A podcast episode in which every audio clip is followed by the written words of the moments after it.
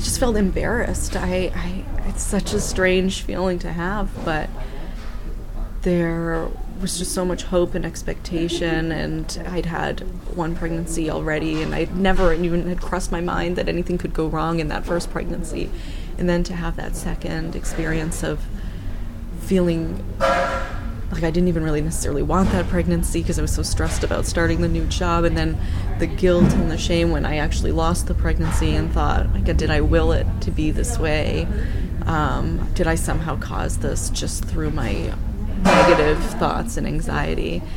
Um, and uh, that was really that that shame and guilt was in that context. But I've been able to move past that now and feel a little less like I'm responsible for anything that really happened. That it just it happened, and these things happen to people spontaneously, um, and you can move on from it.